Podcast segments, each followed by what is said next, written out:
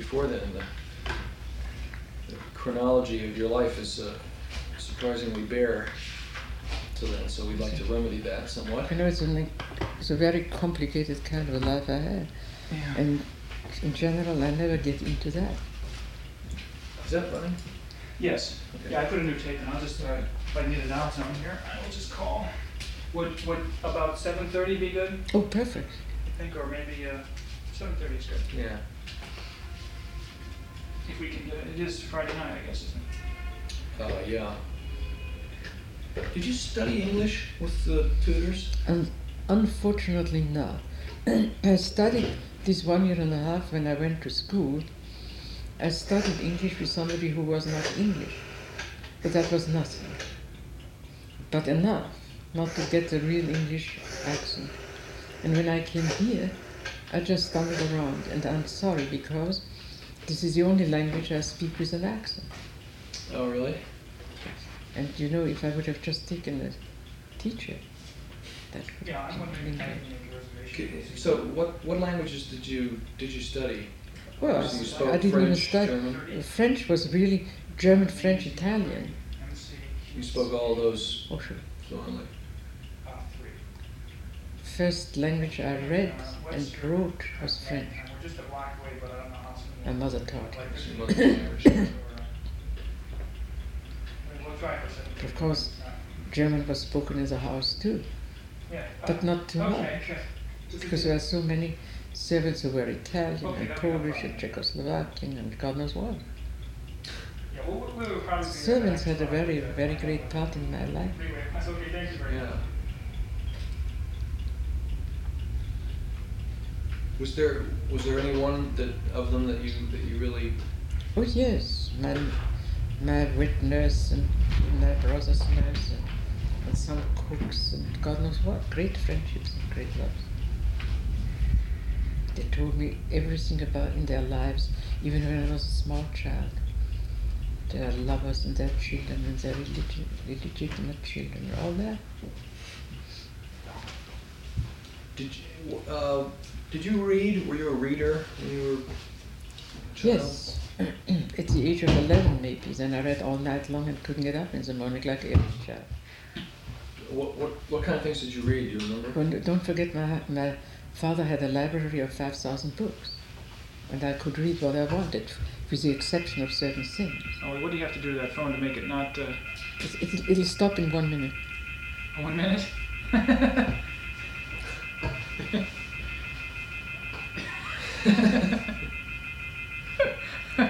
One minute. That's this, pretty... this minute is brought to you by Bell Telephone. That's great. Well, I've never left it on long enough to find that out, you see. I always do, because it uh, protects oh, me. When you go out, yeah. You see, when burglars come, they call up before. They don't know if people are talking or if what right, happens. Right, right. They think someone was probably there, yeah.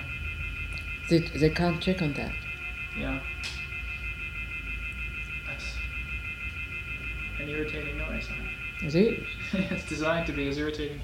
You're right, there it stops. Oh. Well, what, um... do we have any more questions about... Uh, you see, for instance, the performances in this club of modern music were so extraordinary. First of all, there were an enormous quantity of rehearsals. And then... the performance, it was not permitted to applaud. The public was not permitted to applaud. And then difficult pieces were played two, three times. And on separate occasions? No, on the same occasion, one time after the other.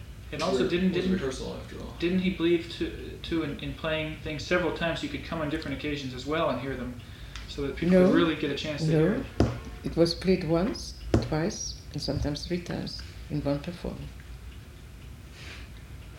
That was, a, that was the only terrific education of modern music I've ever heard. Yeah, if you really want to educate people, that's really a good way to do it, rather than just that's to entertain right. them. That's really uh, crazy. Well, I think on Schoenberg, it's. Uh, I, I guess what I want to, what I'm thinking is, is simply. Uh, uh, is there anything, is there any way we could summarize, or you could characterize what the effect on, on your life of having this other family that was, had this incredible thing going on, uh, what the effect of that was on you, or how do you feel about that now? I mean, it certainly changed your life. It did. But I'm wondering, in, in what way do you feel it changed your life? Uh, you see, my father so far, and his great cultural level he had, was a bourgeois kind of a cultural level. Yeah. And that was a kind of a luxury. Great music, pianists, artists invited to play in the house, concert and so forth. Uh-huh. But when I came to Schoenberg, I saw these people who starved to death. And they were the great artists. There was a necessity, not a luxury. And this, these, were the, these were the great artists of, of our time. And what kind of a life they had. And what kind of a complete different mentality. It had nothing to do anymore with the culture of the bourgeois. Uh-huh. And it was very, very difficult for me in the beginning to switch from one into the other. And many times I would have wanted to run away because I was a stranger. But I didn't run away. And I stuck it out. And I think that was decisive for my life. See, for instance, the one remark Schoenberg made, when a very well-known composer stopped him in the school and said, "Mister Schoenberg, do you think that I have talent?" And Schoenberg said, "This I don't know. This you have to know. I can understand talent only by the amount of passion and interest somebody has for what he's doing." You see, a twelve-year-old is impressed forever. And I think my, I believe that when it comes to feeling what goes on in the field of photography or painting or music, that I don't make mistakes or wrong judgments, and that I find out what is the true and what is the false, comes right from there. For instance, one student once said to him, "I don't understand that score, Mister Schoenberg." And Schoenberg said, "Do you understand your cigarette?" You see, this whole mentality of non-intellectualism, and they were the real great workers. You could do anything in this kind of a place, but when you said something phony, well, you were finished. And I think that has, is with me since my childhood now, that I couldn't learn in my father's house. Yeah. And also the difference between values and misery and luxury. My father was very intelligent. He recognized and that artists were poor and gave a lot of money to them. And, and yet, to see who was successful in the field of music, all the phony balloonies, all the, the composers of, of the fashion of that time, all the second, third, fourth rate, and that these people were the ones which were starved out. That made a great difference in my whole life. Yeah, a real example that few people have. That's interesting.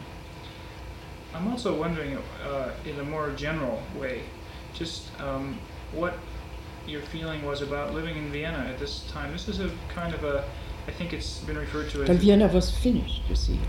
I do not even remember Vienna of being this tremendous city of luxury and the most extraordinary city. It was Vienna, next to Paris. You don't, have, you don't have that personal recollection? I only have the recollection of the luxury in my house, but not at all of anything else. And then came the war, and then finished it was. Yeah, you were fairly young before yeah. the, before the, the war real, started. So that the last sort of golden age, I guess, you were still quite just a child. Um, well, uh, why don't we... Uh, I heard that, that while I was on the phone, you were talking about learning English. Um, and I was just wondering about uh, y- your transition from Vienna to Paris. Um, how that came about, or what prompted you to... Uh, well, you see... Had you been to Paris before you moved to Paris, or...? I was on the French Riviera when I was a child, I think.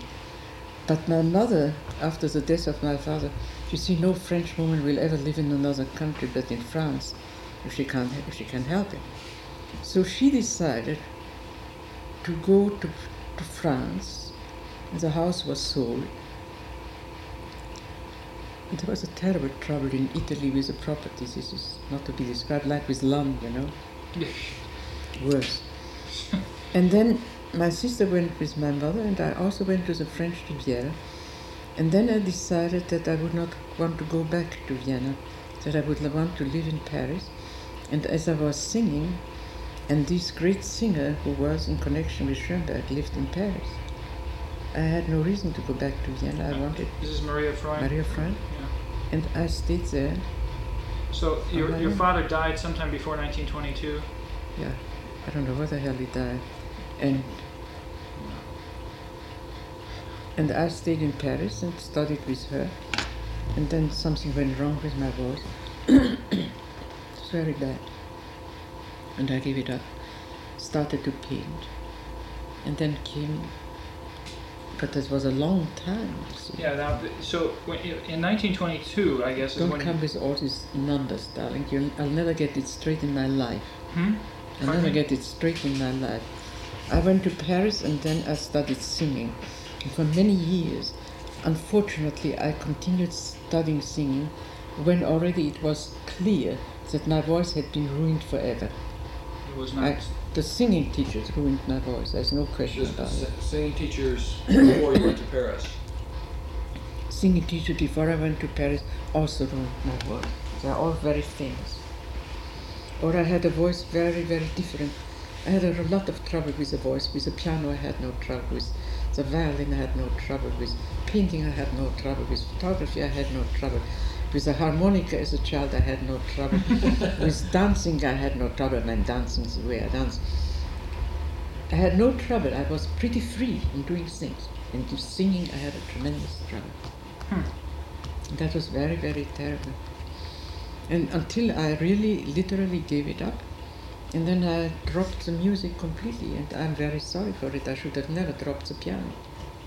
Why, why if, if the the music was, the, the singing was so difficult, why do you suppose you chose that to pursue? Because it was difficult? Well, I'm going to explain that to you. You know, I'm very embarrassed to explain all that.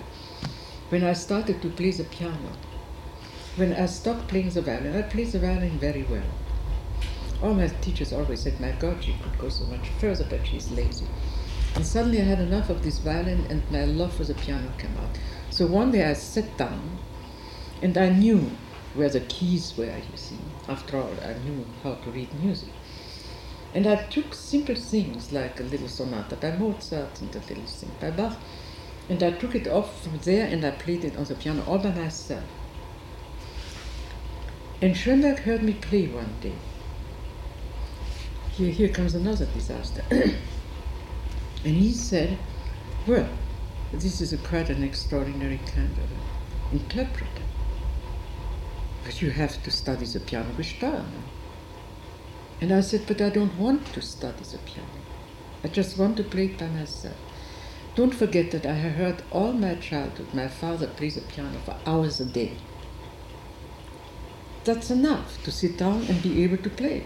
Mm-hmm. You already had so, an ear for it, sort of. Not only that, but I had absorbed it. So Schoenberg insisted, and he was the one man I obeyed. I wouldn't have obeyed my parents, but when Schoenberg said something, I didn't go to Weimar because he didn't want me to go. And you studied so with Stallman. I went to Stallman, listen to this. And I came to Stallman, and I played a little sonata for him, and a little bit Bach. He was at this one, and he was walking up and down and up and up, smoking a pipe. And then he said, all right, for the next time, you play the first movement of this Beethoven sonata, and then you play this fantasy by Mozart. I mean, this is factual. And maybe one part of this fantasy of Schumann. And I said to myself, this is a little bit too much, you know? And I tried.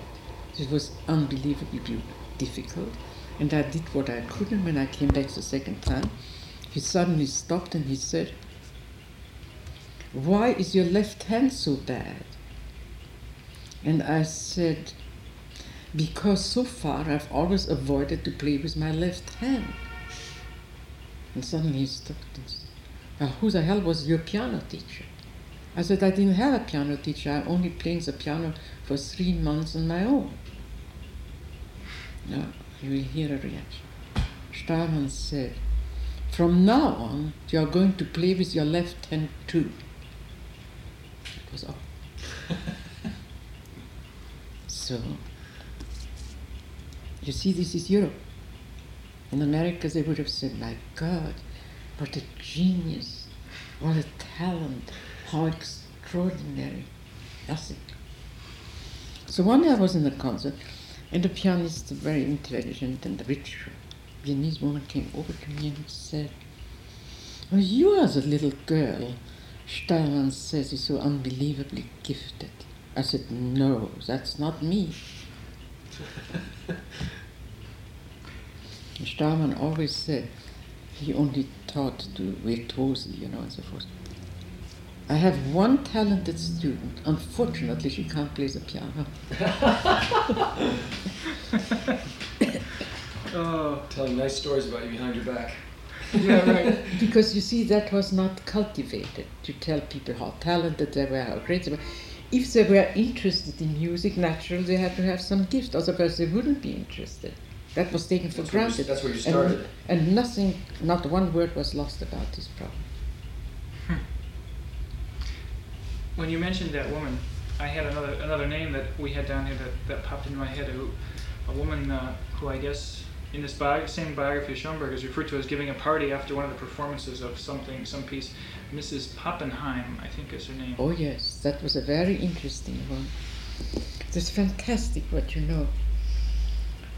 Uh, Marie Pappenheim was a physician. She herself was a physician. Was a physician. And the psychiatrist who came to my parents, I told you about, from school, was her husband, Doctor Frischauf. He was a school psychiatrist, a great psychiatrist.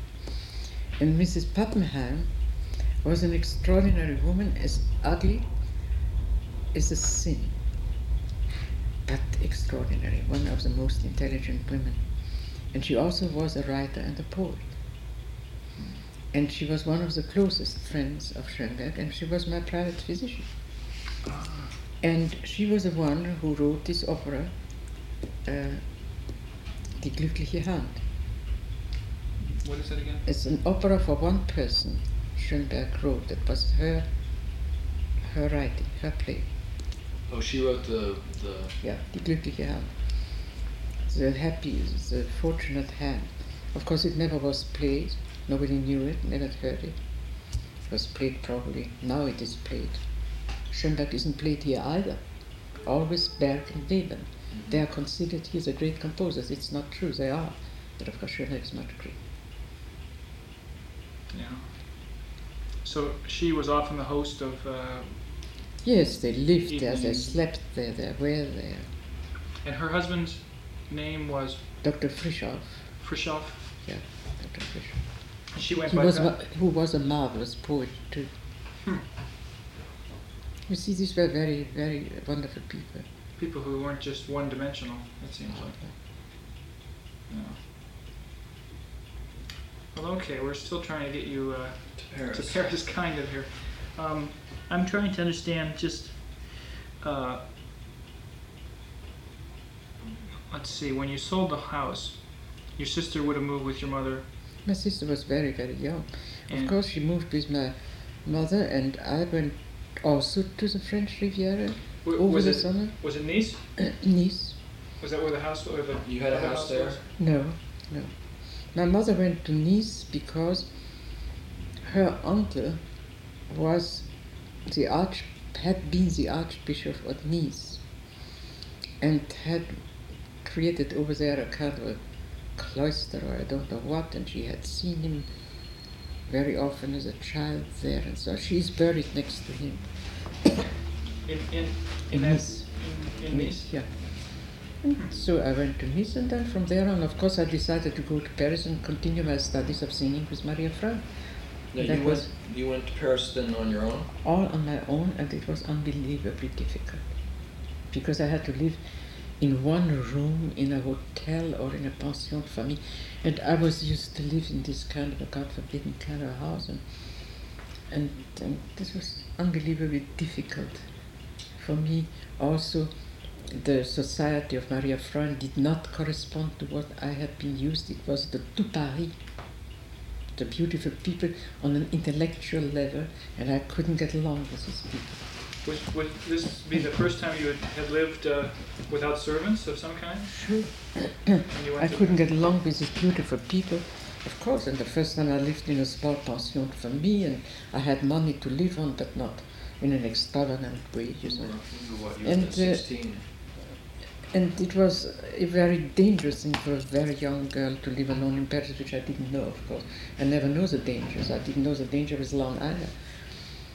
Yeah. And I could curse myself for being... You see, to trust everybody is not right. And to trust nobody isn't right either. But it all depends in what constellation one is with somebody. Somebody can be a nice friend of yours, but when jealousy or business or money comes in between, the person changes. Mm. The, the whole situation changes. Did you live in a particular uh, uh, hotel or oh, I, no, I was. Did you move around a lot? Or? The first year in Paris, I moved eighteen times. It's like your I school. I, I just couldn't get used. You kept looking for a different place, but... And then happened something interesting, because I lived in Auteuil, where Maria Freund lived, and the musicians and the rich people live in Passy and Auteuil. And Adolf Loos, you know who that is? Adolf Loos? Adolf Loos. L O O S? Yes, the architect. Mm-hmm. The avant-garde architect in Europe, one of the great architects, who had built in nineteen ten the first house in Vienna without decoration. Hmm. And that made such a revolution that the whole Vienna fell to pieces. I don't know that because my father always told me. And of course I met an Adolf Loos. And Adolf Loos has written this famous book, Crime and Decoration. Crime and Decoration. Crime and Decoration. and, and he came to Paris, and I knew him from Schoenberg and from the school, because he lectured for the children's school. Mm-hmm. No, for instance, it is a sin to have a buttonhole when there is no button to put in. He lectured about all that. He was against useless ornament. Sure. He was an extraordinary man. And then he was in Paris, and he found me over there at this woman teacher. And this society was very sophisticated and very, you know, the Clemenceaus were there, and these people were there, and those people were there. And I wasn't used to this phony baloney society. They were very intelligent people, but who was I in this great Paris, you see? I was a little girl of nothingness. But when I was in Vienna, I was a little girl and I was not nothing, mm. you see? And over there she hadn't, how much money does she have? Not much, just to live. What is she? A great artist? No, she's a student. So who is she? And these people I couldn't stand. They didn't accept you, and you yes. didn't accept them as a result. Well, some of them did. There was the old the old Missus Pappenheim, who had an incredible liking for me. Who? Pappenheim was the Minister of Finance in Paris, and was also the man who translated the, uh, the um, what did Einstein invent? This kind of... Theory of relativity? Yeah, he translated that in French. It was also the man who made Schoenberg come to Paris. Was a quite an extraordinary man, and he had a specific kind of a liking for me. Hmm. Always looking at this lonesome, lonely little girl who was lost in this, t- and I was immediately called l'enfant terrible, because I said all the things I was used to saying, always what I thought, but in Paris I couldn't. And for instance, there was a famous conductor, Oskar Fried, and uh, German conductor. And the Maria Freund and her sons detested everything German because they were Polish, you know, Polish nationalists. And once I was at a party where Oskar Fried said something And the son of Maria Freund said, "Oh, isn't that extraordinary? The Germans can only do that, and nobody else can do what you do." And I looked at him and I said, "Well, you always hate the Germans, and suddenly you say that?" Well, my dear, that was incredible to say. Oskar. And all these things, I was very dangerous there. And it was Adolf Loos who, from that party, took me by the hand, put me in a taxi, brought me to Montparnasse, and said, "That's where you belong. You can sit here on a table with anybody, and nothing is ever going to happen to you." That wasn't true. But from that day on, I took the subway every day and went to Montparnasse, and then moved to Montparnasse, because that was my surrounding and not that. And is that where you began to associate with painters then? With painters and with all kinds of people. Well, that was after you had been in Paris, what, a couple of years? Or no, two short, years, maybe not years. Too long. No. Huh. It's, it's very strange thing. So were you, when you got to Montparnasse, were you able to settle there and not move eighteen times? Uh, did you did you? No, then I, then I lived in a hotel in, in Mont, near Montparnasse and stayed there for many years. But it was a completely different life.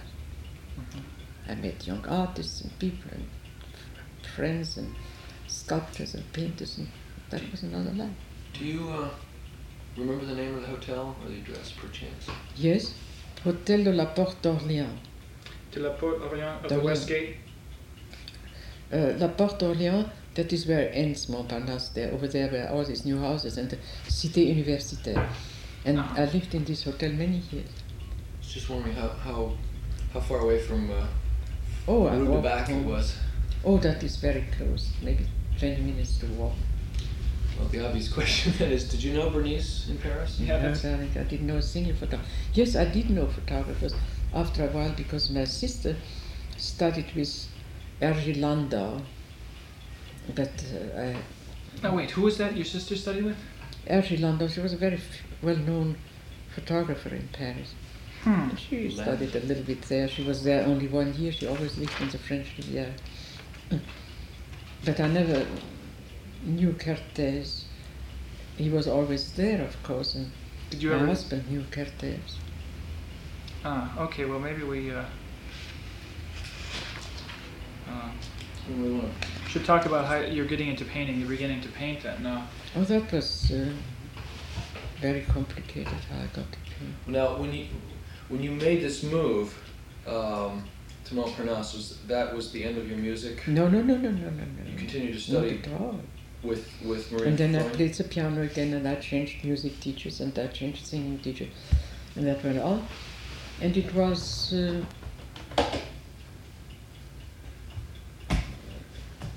I met a guy who was a painter and writer, a horrible guy, and all kinds of people in Paris at that time. Well, you see, through this man, who changed a great deal of my life, and his wife, who was by accident my ex-sister-in-law. You're... Twenty years later, I mean, met Sanders. Oh, eventually, you mean this... this yeah. No, wait, through this man, you say, who was... Loos? Well, this man, no, that was a... Oh, this is the man, the man you're talking about. A man who was, a man whose name was Victor Bauer, a writer and a painter, and he had a strange kind of a relationship with everybody. But I do not want to talk too much about this one. Yeah, I understand. But uh, in a way, I... His uh, girlfriend was a very gifted sculptress and designer, and I lived there with them in Italy and partially in Nice, and then I think through that I got interested in painting. But I started it all by myself, alone in Paris, without knowing my husband. This was before you met him? Yeah. Did you start painting after The Voice? Yes, I, I realized that there was something that was unsurmountable. Mm-hmm. And you see, today it wouldn't be. Because if that would have happened today, I would have stopped every kind of of training. But you see, the trouble is, when you train voices, physiologically something happens which you can't overcome. And the, the vocal cords are trained in a specific way, and they react, you see, like dancers, which are wrongly trained. Uh-huh. And it takes them twenty years to get out of this wrong training. Yeah, let me, let me uh, pause a second.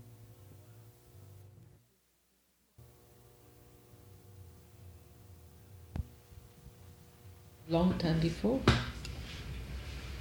Well, I started to paint, and this is when you uh, when you get, quit the music and or quit the, the singing. Yeah. Yeah. So if we were, if we roughly just wanted to pin this down, it was after about four years in Paris or or six that you began painting. thirty, thirty-seven or thirty-six. You see, I gave up. You gave up music. Maybe thirty-five, thirty-six. Mm-hmm. Oh, so you would have been doing the music in Paris for uh, twelve, for a long time. twelve, much, fourteen years. Much too long. Even, and I made all kinds of mistakes, because why did I give up the piano playing? Mm-hmm. The piano was such a natural instrument for me. You mean you I should have, have just a piano here to play all the time. You mean you should have just given up the voice? Absolutely, I should have. Oh, but you. But somewhere, somewhere, I was depressed about the whole situation. And so you, you just yeah. dropped music altogether.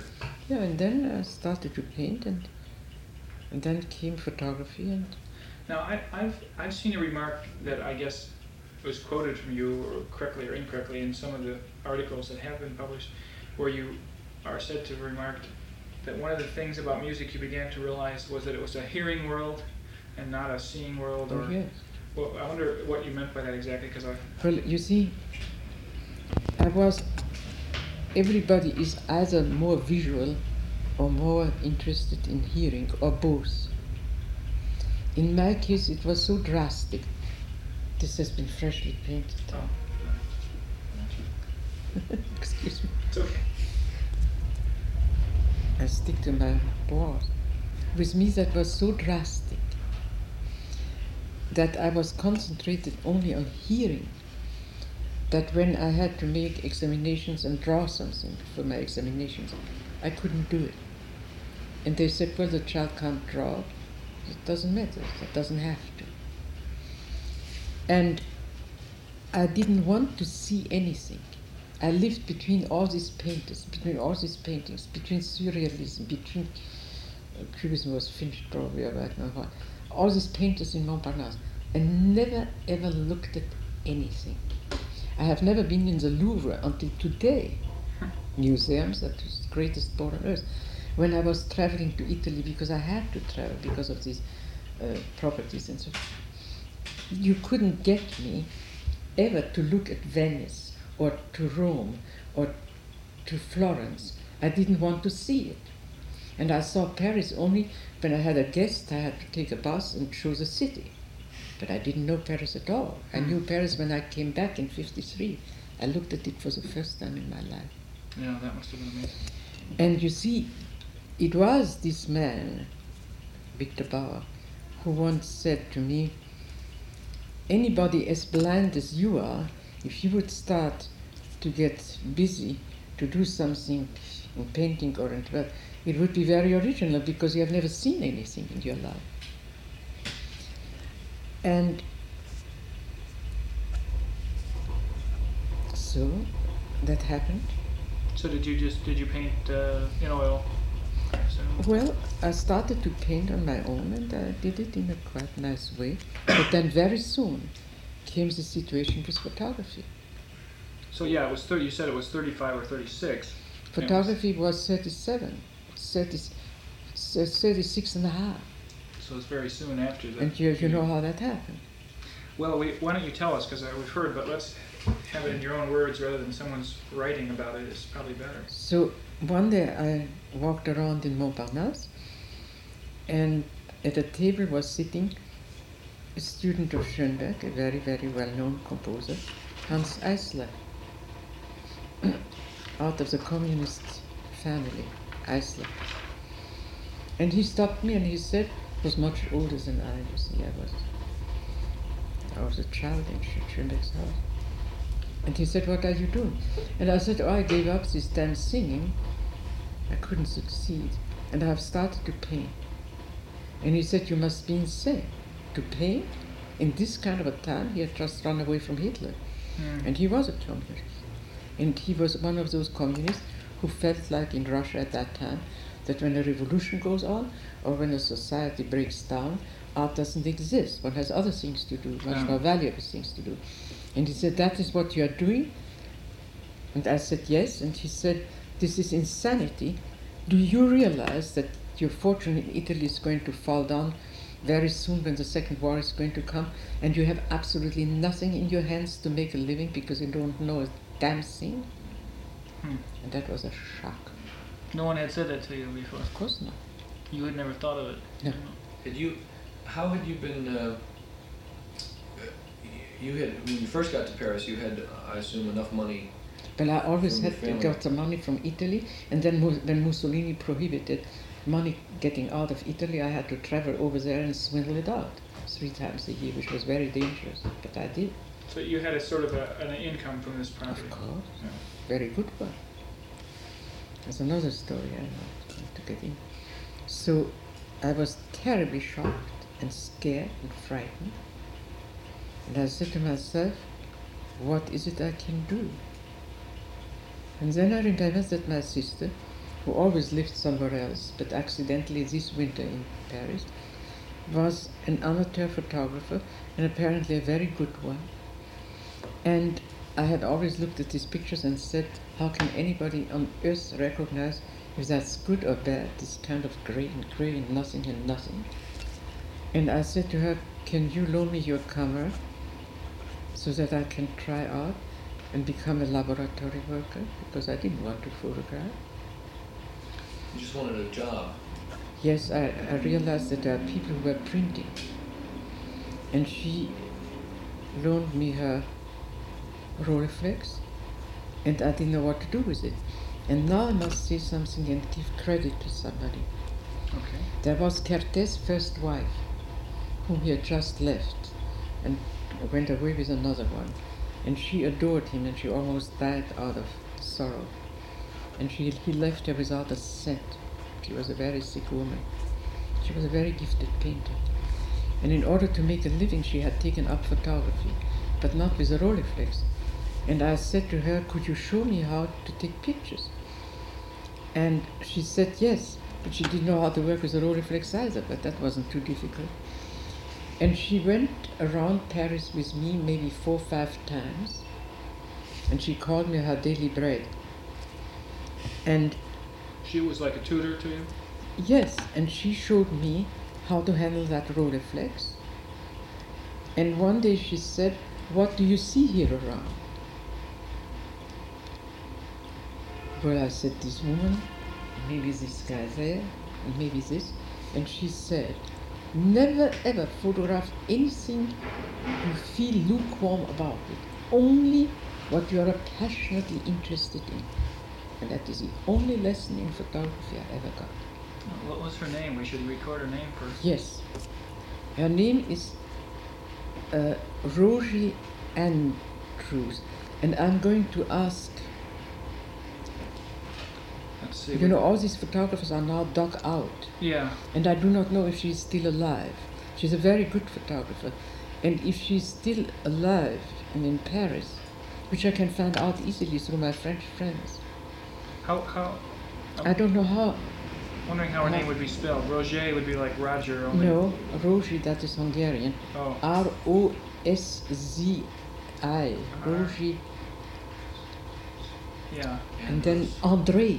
Called herself André. She was so much in love with André Kertész that she borrowed his first name as his second. So that was in spite of the fact he had thrown her out. It was just André. The name she went by. Yeah, Roger yeah. André. She was Hungarian also then? Yes. She, they were married. She was his wife? She was his wife, and then he, he married the second wife, who's a wonderful person too. But he left this one and she almost died. D- did you know him? Before no, I didn't know just, him. You just Only one once she went in the street and almost she fainted and she said, he is Kertész. But my husband knew Kertész. And it is a wonderful kind of a thing. Yes, I wrote on the photograph, on the on the drawing he made, and which is in one of his books. It's one of the most beautiful things he wrote by giving him this little drawing. I will show that to you one day. Yeah. Um, so that was all. And then I went to Italy. because in Italy I could buy myself everything I wanted, and bought myself an enlarger, a Rolleiflex and the like, and had it shipped to, to Nice. That's when I started to photograph. Oh, I see. You could spend, the, the easiest thing to do was to go to, to Italy and spend, spend the money in Italy. Everything in Italy. You just couldn't take it out. I couldn't take it out, but I did. I risked my life three times a year. That would did, have did you just get cash and then smuggle it? Just smuggle cash? I could have gotten ten years of prison, but I did. And the money I came to America for, I was one million lire I was carrying in a bag, and I gave to a man in, in Milano, and he gave me, oh, I risked my life all the time. I had to. Who wants to live with, with Mussolini in Italy? Not me. Yeah, really. So that was the beginning. And you see, I never, ever thought of myself as a photographer, ever.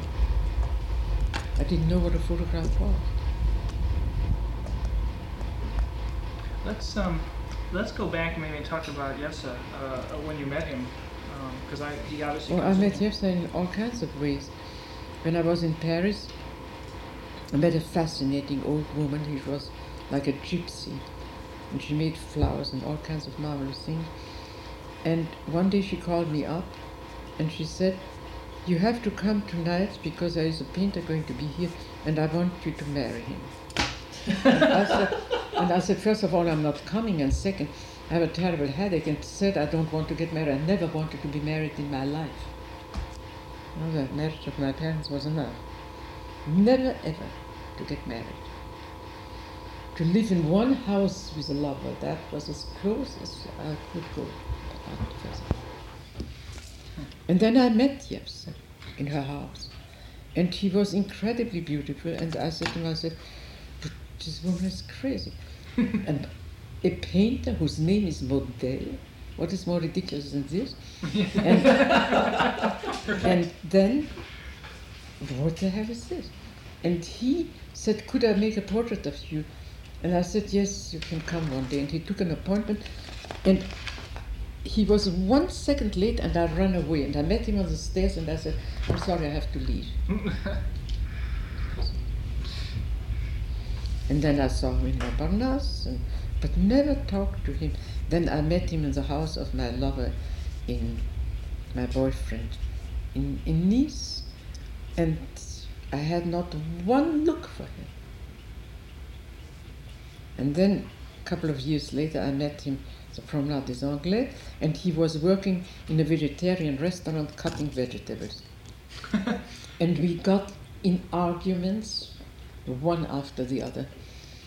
We quarreled so much that people left because they couldn't eat. And I had a boyfriend, a German boyfriend, who went to Russia, you see. And it was this summer that I decided that I would leave this very wonderful young man and be with Jesse. Now, was this, was this when you were still singing, or was this, no. This was after? That was when I had started to paint and had started to photograph. So would have been after thirty-six, thirty-seven. Yeah. So thirty-seven, a lot of different things happened really, uh, in a sense. thirty-six, I think. Yeah. So then I lived with him. And then in order to get this one million lire out of Italy, I met once a lawyer in the street, and he said, you know, I found out that you can get an incredible amount of money. You can have it in Italy. You can have it for yourself. You can't get it out. Uh, but you can... If you are married. I said, whom am I going to marry? Well, he said, how about this guy you're living there for years? Well, I said, I can't marry this one. He has no passport, he has a Russian kind of, you know, he went out of Russia during the revolution. He walked out of Russia as a child, at the age of sixteen. Literally walked out? Walked out to China. What, what was his, uh, we read somewhere that his name had been changed. Yes, I what? No, his name wasn't changed. His father, that was, oh, his father, his father was a writer, a revolutionary writer in Russia, and changed his name. So it's a... A writer's name, Model. It's a pen name, like. Yeah, it's a pen name. What was the original name? I do not know. You never know. Neither does my husband. He didn't know anything. Ah. Just one. I had to know everything about him through his sister. He didn't know anything. Or he forgot, he didn't want to remember, I don't know. And so that was, I don't know what I wanted to say. You were talking about the lawyer and the getting the money. Yes. After. And then I went, I met this lawyer, and I said, I, I couldn't marry this guy. I would lose my citizenship. Now, which citizenship? My Austrian citizenship. Austrian. You, you know, when I came to Paris, the authorities asked me when I was going for my carte d'identité, why don't you become a French citizen? Your mother is French, you live in France. That is, was very rare, because I didn't want to give it to women. Mm-hmm. And I said, I have no intention to say, change any citizenship. What's, what's so bad about Austrian and so good about French? And I didn't do anything about that. But I had the feeling that marrying a man who had no citizenship, because you see the passport of the, of the Russians was no citizenship. For instance, was very difficult for him to travel. Yeah. I would lose mine, and I was a, that, there was a terrific lawsuit going on in Italy about this property, and that I would lose my citizenship, and it would be very bad. Then the second time the lawyer came about and said, I have, stopped, I have found out that you do not lose your citizenship when you marry this husband, but you are going to be married, and you can have one million lire, and there is a way of getting it out. And then I came home and I said to my husband, my poor dear, we are going to get married. And he said, oh no. And I said, no for myself. And then friends of us said, you must be really nuts. What's the matter with you two? With all this advantage, and these both don't want to get married. And then they said to Jeff, you are nuts. This is a formality, it doesn't mean anything. So one day, when all the money from Italy had run out, and we had literally nothing to eat because I had to go over there and again get it, I said, now this is ridiculous. Let's take a couple of, then was great difficulty already, Austria and, and Hitler. Would I get the permission to marry a Jew? This would have been thirty... thirty-six, thirty-seven, yeah. Something like that. And I went to the embassy and they said they will do their best. And that was a strange thing that my religious religion professor in school, when I was, in, yeah, yeah. he was a very extraordinary man and had become a bishop. And he may have remembered the name and gave the permission. So now I went to the embassy and the ambassador said, congratulations, Mister Model, you got the permission. And I said, now, isn't that wonderful? Now I can get my money out of Italy. And he said, is that the reason why you marry? I said, yes. They were shocked. I guess. And then we had nothing to eat this day. And we picked up, nothing to eat, picked up two drunks in the streets of Paris, you see? I mean, drunks. Bums. And said, you want to be our witness? Yes, come. And we went to the mairie. There were already hundreds of people and they were all married in one room.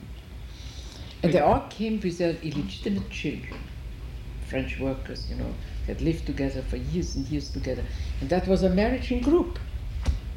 Do you such and such and such want to marry this and this? Yes, raise your hand. That's the way I got married. I forgot to tell my mother. And then when I came to Italy to visit her, I was married and she said, my child, and this husband of yours, he didn't get my permission and my consent, what is this? I said, it's nothing, we are just married, so that's all. That's the way I got married. That's great. Uh, I'm just imagining, you know, you talk about wedding photographs of, of, of a huge group of people. Well, there were hundreds there. Just all the people who didn't There's one picture, wedding picture, and here, a little circle, here's you. That's right, that's the only way. And my husband said yes twice. And the, then the man said, you can't say yes twice, you have to say yes or no. I had to repeat yes. And then I took the subway and went somewhere, and we felt that there was nothing ever changed. You want to take a little break here? Yeah.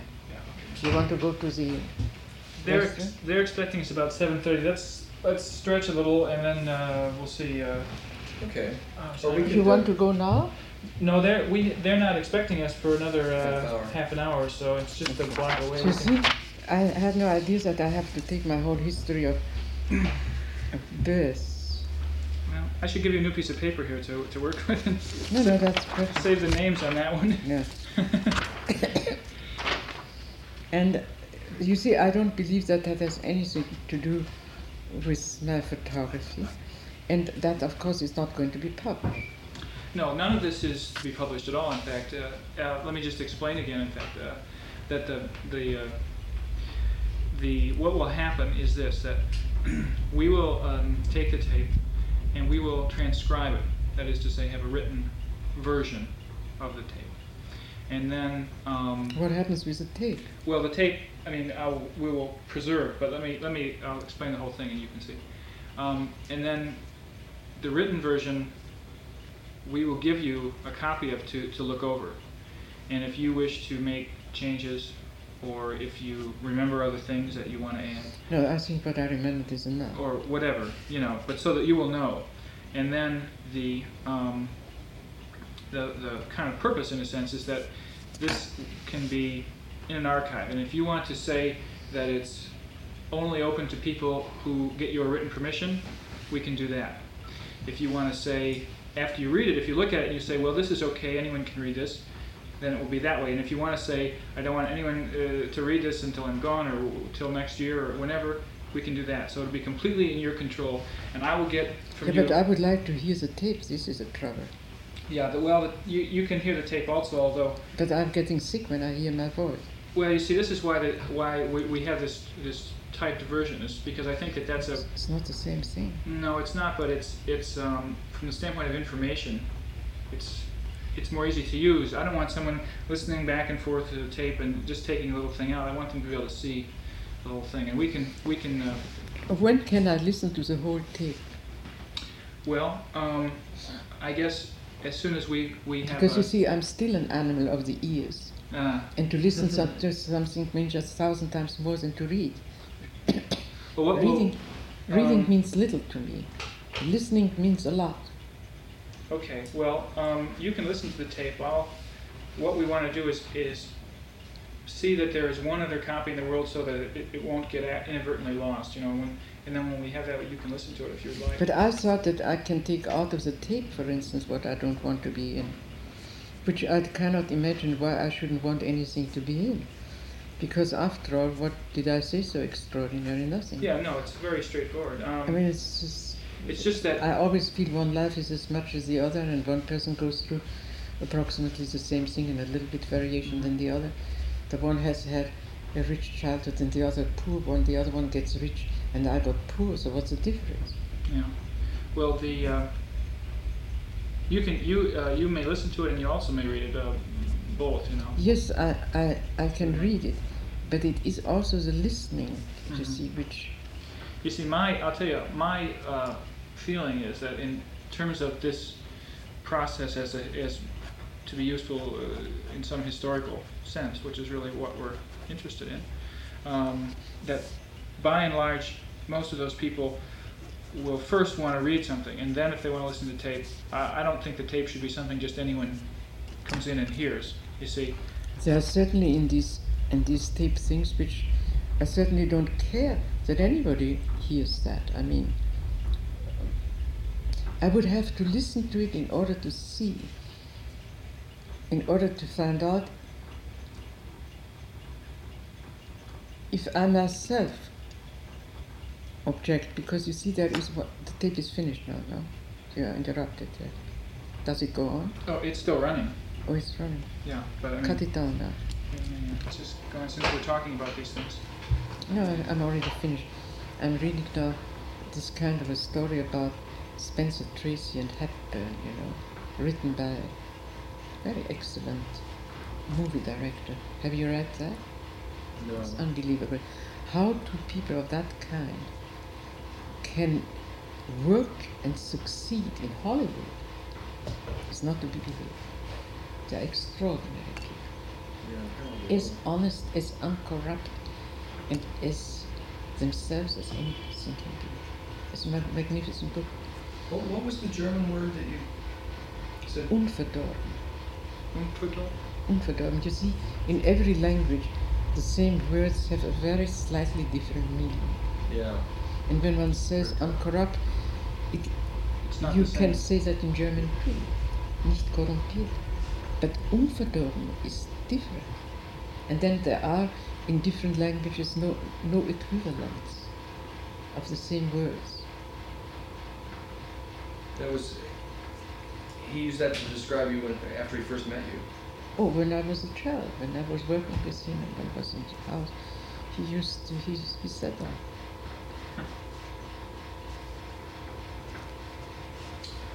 And of course, Schoenberg was a very difficult man, but imagine that that was so simple.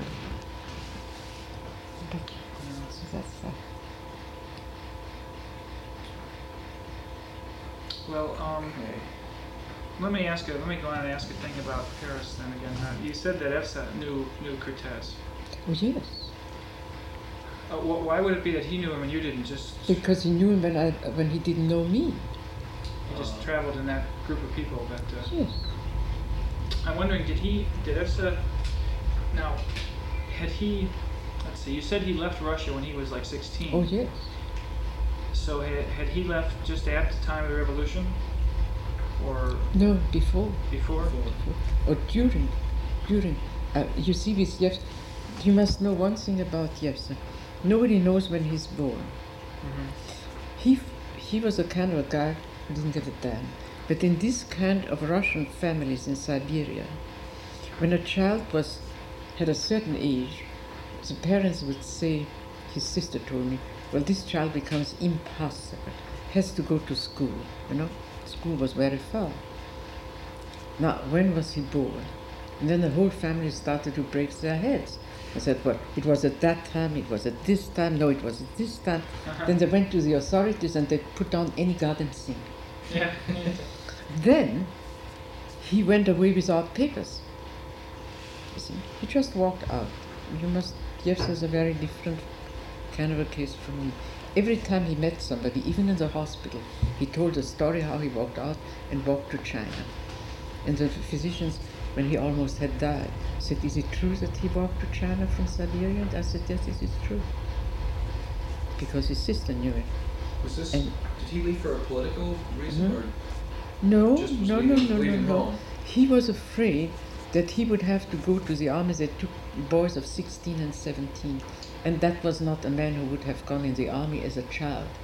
This was a reason, one of the reasons why I stayed in America, not only because we felt it was wonderful, that I knew that if the war would break out in Europe, that he would be uh, mobilized by the French and that he would refuse to ever have a gun in his hands. And in Europe they kill you, they shoot you when you do that. You are traitors.